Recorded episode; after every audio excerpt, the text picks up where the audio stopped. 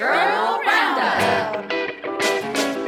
Woo! Yeah, love it. Welcome back, rich girls and boys, to the Rich Girl Roundup, weekly discussion of the Money with Katie show. I'm your host, Katie Gatti Tossan, and today Henah and I are talking about the reality of layoffs. The tech and media sectors have been hit especially hard this go around.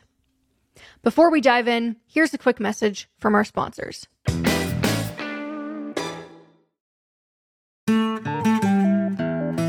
All right, before we get into this week's topic, I just wanted to tell y'all about next week's podcast episode. So I wrote it over Christmas break, quote unquote Christmas break, even though we're in the working world now, it'll always be that in my mind. And it was kind of inspired by this annual review process I did, and it just unlocked this super powerful shift in how I was kind of scheduling my day and structuring my week, and we get a little bit into goal stacking. So it's going to be a super tactical and actionable episode. I think y'all are going to love it. So that's next Wednesday. I will give you a little teaser by saying that one of the takeaways that I had for my goals moving forward for twenty twenty-three, and the way that I've approached it, has actually led to me reading, let's see, it's like uh, late February right now. I've already read thirteen books in twenty twenty-three, and I credit this system with helping me do it. So I think there's huge financial implications, and I think y'all are going to love next week's episode on Wednesday. So keep an eye out. So, Katie, how are you doing? I'm good. Okay, well, that was boring. Um, I'll head right into the question, which is, it is no secret that we're in the midst of a lot of economic uncertainty, and we've gotten a few questions on what to do if you've been laid off or you think it's something that could happen. Mm-hmm. Um, and so one such question that we got from a listener named Morgan is, in prepping and coping for a recession, should we stay the course with saving and investing, um, or focus more on saving in the case of layoffs, or is there some other alternative? And so given our respective industries, uh, my husband and I have actually gone through this three times now. Mm. And I wouldn't say it's because we're bad at our jobs, but it's just kind of a um, a common occurrence in the specific industries we're in. And Katie, you've talked too about how to prepare for losing your job, which we'll link mm-hmm. in the show notes. But I would love to have you kind of start with what's the what's the one oh one on what you ah, should do. You're going to kick this can to me. Okay, financially. So that I can't get sued if this is wrong. Just kidding.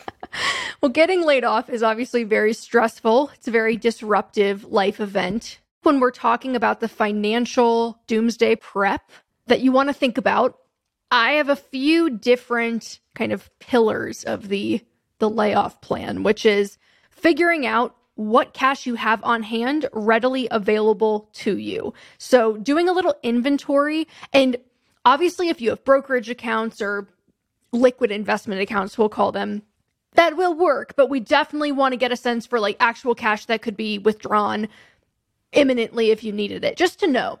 And then using that to calculate your current runway, like how much life does that cash translate to? Mm-hmm. Because then you kind of have a sense for, okay, what would my situation look like? Am I in a position where if I were to lose my income tomorrow, I'd be cool for a few months? Is it that I actually wouldn't even be able to pay rent next month? Like, what is the situation? Because you always want to, cash is king when you're in a situation like that. Then I think if it were to get to the point where you were pretty confident that something might be coming, obviously you're probably also doing job searching and things of that nature. And Henah, I know you'll talk about some of the other elements, but just purely financially, I think at that point, you kind of start to try to pre-identify costs that you could cut to lengthen mm. that runway, to buy more life, yeah. right? So like any high ticket discretionary expenses that you could begin to either cut back on now so that you're starting to pad that savings cushion, or that you know if you had to, you could nix them and you could get a little bit more time out of that cash cushion. And then I think the final thing is just examining your liabilities and shoring up any liabilities that are stretching you thin. So maybe you just bought two new cars, or like, that's an extreme example, but if you have anything where it feels like a liability that you could probably actually offload if you were thinking, okay, my industry was hit really hard. It might actually be kind of difficult for me to find similarly paid employment for a while. It's not going to happen quickly, and I have a lot of liabilities right now. I think it's also important to be like, what could I sell or what could I offload in the short term that is not really necessary, but again, would just buy me more time. Mm-hmm. And then I hate this one, but determine if you need to get health insurance, like do a little shopping around if you're not going to be covered by a spouse's plan. And if that is something that you are going to need if you were to lose your job, I think it is worthwhile just to feel kind of prepped and to know what you're getting yourself into if it comes to that.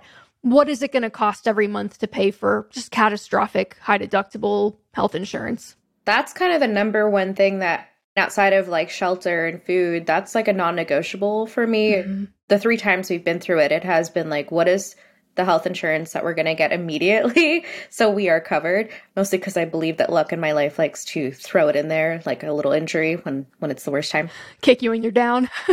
Yeah, literally.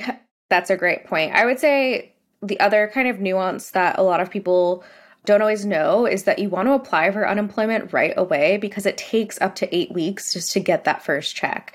And for example, when my husband just went through it, he literally started a new job the week that he got his first check. So there were there was a huge gap where mm. we weren't having any income and we were really living off of our savings. And then, of course, the first week's paycheck or whatever came in, they'll pay you up for the amount of time that you're out of work. So he got six weeks or eight weeks or whatever in, in a lump sum later. But you at least want to put the request in right away because it They usually have to do a vetting process. They want to see that you're actually actively applying to new jobs.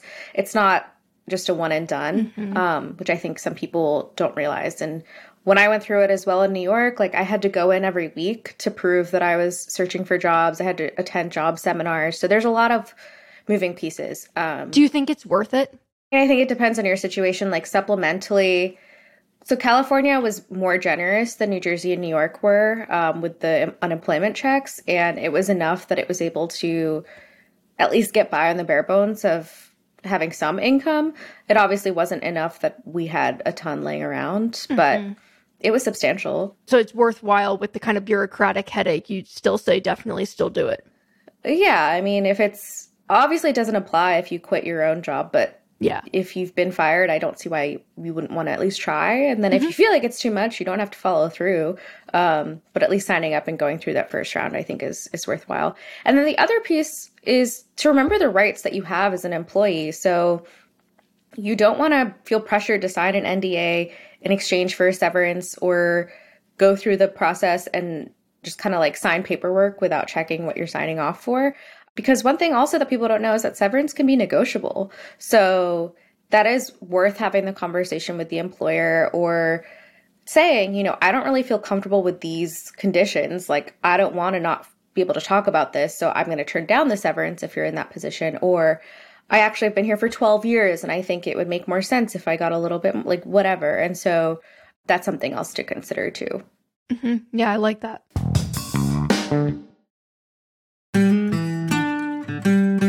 So like, obviously, if you think that you're in a position where you might be about to be without work, you're not going to be feeling great. Most likely, like you're not going to be in your most energized, creative, and, you know, operating from a place of security, mental state. But I do think that sometimes it's worth thinking about how there is the other side of the coin here that to every bad event, there is usually some door that opens as a result, and that it can be, in some cases, a redirection opportunity. And sometimes we don't realize how badly we need a change until a decision like that is made for us. I've had a couple friends that have been in this scenario where they weren't super happy, but the pay was good, and they were considering doing something else. That's not to discount the pain of, of such an experience or the emotional and financial stress of going through it. But I do know a couple entrepreneurs personally who their businesses were born in the wake of a layoff out of necessity and opportunity that did not exist before. So I think that like as negative and as scary as it can be, I don't want to neglect to be like, but there is hope. And like, there are, this can actually work out better for you, even if it feels in the moment like all is lost. And that's on toxic positivity. No, I'm just kidding. There's also the other side of it, right? Which is that we know that companies are raking in record profits. Mm-hmm. So I think it's also okay to be like really critical and angry and upset with saying that they need to do layoffs or that. Oh, for sure. Obviously, I'm not saying that you shouldn't feel one or the other way. But the other thing I want to talk about, kind of piggybacking off of that, is the psychological impact as well of getting laid off. Mm-hmm. And it's something that to this day, my husband and I talk about all the time. And when I got laid off from one job, like I went to therapy for a year after that to just kind of get over the P T S D of that situation. And so I want to say that there's no shame in seeking help mm-hmm. or in getting laid off in the first place. It's usually not very personal. It's not like you, Katie, are the person that we want to get rid of. Mm-hmm. Um, and also that there's really no judgment in doing what you need to do, whether that's moving back home or taking part-time work or putting it out there on LinkedIn. I know that there's a lot of like taboo about talking about it publicly, but I don't think that there should be because you also don't know where your next opportunity could come from. Exactly. And to your point, it could be like the stepping stone you needed to get to something that you're excited about and loving and makes more money than before. Yeah, absolutely. I definitely, to your joke about toxic positivity, I never want to make it sound like, oh, it's so easy. Just go do something. Like, no, not at all. This is obviously like a very scary um, thing. Nobody wants this to happen. I remember during the pandemic when I worked for an airline, there was talks of furloughs because mm. the airlines basically overnight became completely unprofitable and had like eight weeks of cash.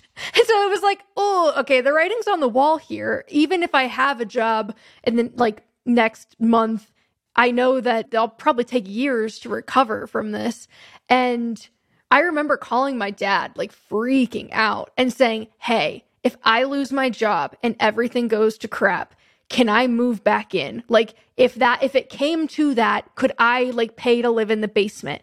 And he was like, yeah, like, of course you could, which obviously there's privilege in having parents that are willing to let you move home for sure. But I don't know, for me personally, even just knowing that it could happen, getting my ducks in a row ahead of time while I still had the job made me feel so much less stressed about it because I was like, well, now I have a game plan. Like, if the worst happens, I'm going to do this with the money. I'm going to potentially move out of this apartment and go somewhere else, or I'm going to have this person move. Like, just having a plan made such a difference in my psychological state during that time where, like, we didn't know day to day. I have a question for you. So, do you think that obviously we want to operate from an abundance mindset for money and like our goals. But do you think that there's a benefit here in operating from a scarcity mindset if you think this is coming? For sure. I honestly think, oh man, to open the abundance versus scarcity can of worms, I think you have to apply them selectively.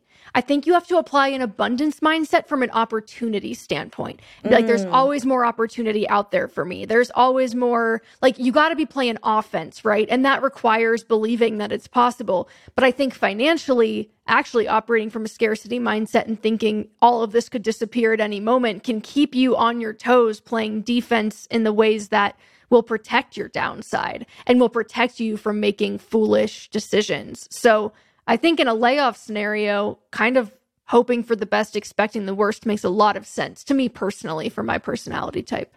So my scarcity mindset is good. I'm I'm going to weather anything. Yeah, this is why you're going to be very successful. Paranoia, right? Constructive paranoia. Constructive it's paranoia, yeah. Using it to fuel you instead of kind of give you that um, analysis paralysis of like, oh, I don't know what to do next. It's like, how can you constructively harness that anxiety to propel you in, in a productive direction? And that's on toxic productivity. This has been Toxicity with Katie during last. I don't disagree that seeing things as opportunities and like welcoming opportunities. I've been seeing this trend that basically has these girls who wake up and they say like, I welcome any and all great opportunities into my life within the first ten minutes because apparently you can like influence your brain waves in the first ten minutes to think that great things are. I don't know. It was something mm. that basically invited good things to happen to you. I don't know if you believe in manifestation like that, but I don't think it hurts. So it loses me a little bit when it starts getting supernatural, but I do think that the power of manifestation is just in clarity of vision. And mm. you are more likely to notice opportunities and notice luck when you are attempting to manifest certain things or call things in or whatever the jargon is. Like, we just spend so much of our lives sleepwalking and kind of, ooh, yeah, like you're just kind of going through the motions.